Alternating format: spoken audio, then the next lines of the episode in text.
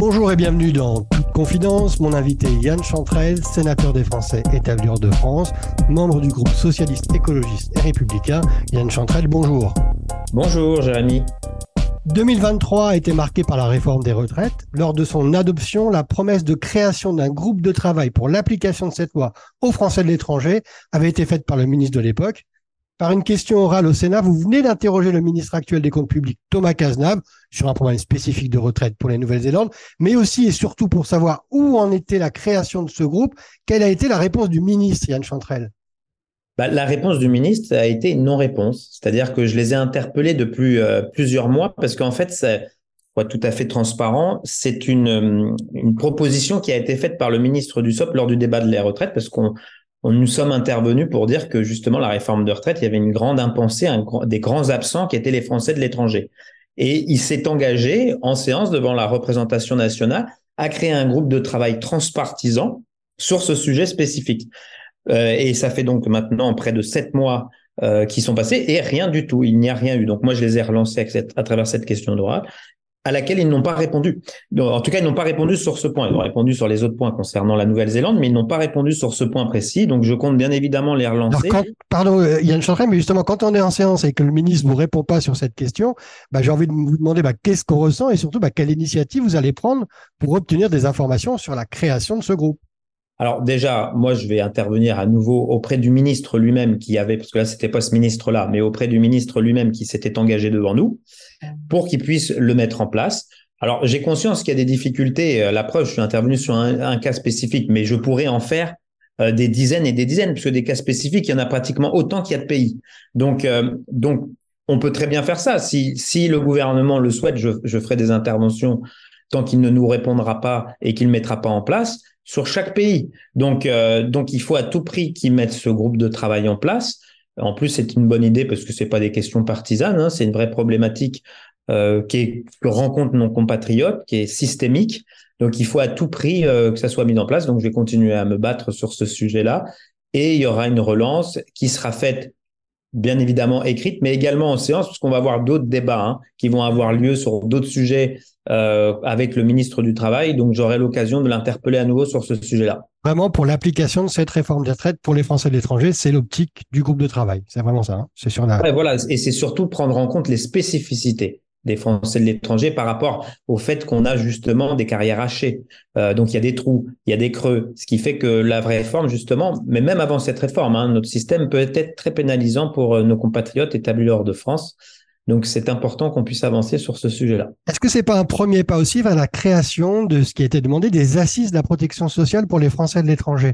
Les conseillers des Français de l'étranger ont fait un appel pour cette création. Il y a eu ensuite une lettre signée par 17 parlementaires, dont vous, euh, Yann Chantrel, pour cette création d'assises sur la protection sociale. D'ailleurs, un article des Français.presse explique euh, l'objectif et l'intérêt qu'il pourrait y avoir à cette, à cette création. Est-ce que justement ce groupe de travail s'insérerait dans, dans ces assises un peu plus larges ou c'est vraiment des choses différentes?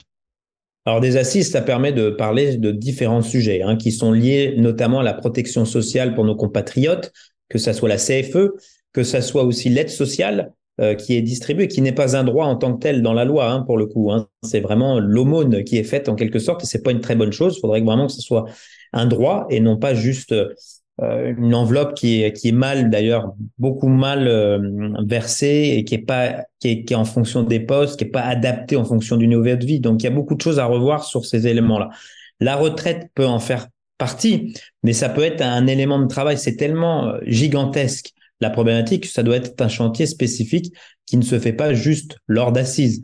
Il faut que bien évidemment que ça puisse impulser éventuellement différents groupes de travail. Moi, j'espère que ce qui ressortira de cette assise que j'ai co-signée, effectivement, que je souhaite euh, qu'elle puisse avoir lieu. Et je salue d'ailleurs euh, euh, Florian Bohème, qui est le président de, de, la commission des affaires sociales. À travers lui, c'est plutôt la commission des affaires sociales aussi de l'AFE qui a initié ça. Et donc, c'est une très bonne initiative que nous avons effectivement soutenue. On espère aussi qu'il puisse y avoir un ensemble de groupes de travaux, plusieurs groupes de travail sur des sujets spécifiques. J'ai parlé de la CFE, de l'aide sociale, que ce soit sur les retraites, qui puissent se faire dans la durée, en associant parlementaires, mais pas exclusivement, c'était la demande qui a été faite, aussi nos élus de proximité. Réforme des retraites, protection sociale, on peut difficilement euh, ne pas aborder le budget de l'État, la loi de finances, qui est actuellement aussi en, discussion. Quelle est vous, Yann Chantrel, votre priorité dans ce budget de l'État pour 2024 pour les Français de l'étranger? Alors, il y a plusieurs priorités. La première priorité, c'est réarmer notre service consulaire au niveau de son administration, puisqu'on s'aperçoit qu'il y a énormément de, problématiques depuis un certain nombre d'années en termes de pour pouvoir accéder à de l'état civil, des documents d'état civil, des files d'attente très importantes, des temps d'attente qui sont très longs en fonction des postes. Et, euh, et ça, le budget, même s'il y a des créations de postes, c'est positif puisque le budget augmente. Donc ça, c'est positif que le budget soit en augmentation et qu'il y ait des créations de postes, puisque effectivement, c'est une dynamique inversée par rapport à ce qui se passait lors des 30 dernières années. Donc c'est plutôt une bonne chose. Mais par contre, nous, faut pas que le consulaire reste le parent pauvre. Parce que quand vous avez une création de postes, là c'est un peu plus d'une centaine, euh, vous avez même pas un cinquième des postes qui sont réellement euh, pour le consulaire. Ça reste le parent pauvre. À lui seul, le consulaire, on évalue à 300 le nombre de postes pour combler juste les trous pour qu'il y ait plus ces, temps d'attente. Donc, 300 euh, postes, c'est pas ce qui va être créé dans le consulaire. Loin de là. On devrait plutôt être autour d'une vingtaine de postes pour l'année. Donc ça, c'est pas suffisant, même si ça va dans le bon sens et qu'on souhaite qu'il y ait plus de création de postes. Après, l'autre versant, c'est aussi l'accompagnement euh, à travers les bourses scolaires pour qu'il y ait de la mixité sociale. J'ai même demandé moi au, gouvernement qu'ils mettent en place ce qu'on appelle les IPS, c'est indice de position sociale.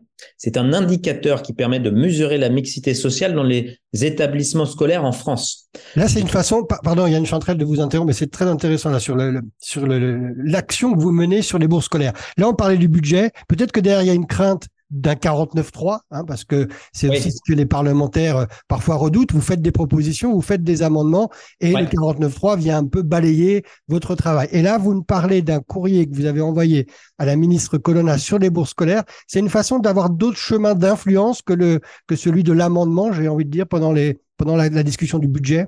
Oui, oui, parce que ça, la création de l'IPS, c'est pas une demande purement budgétaire. Là, on va étudier le budget.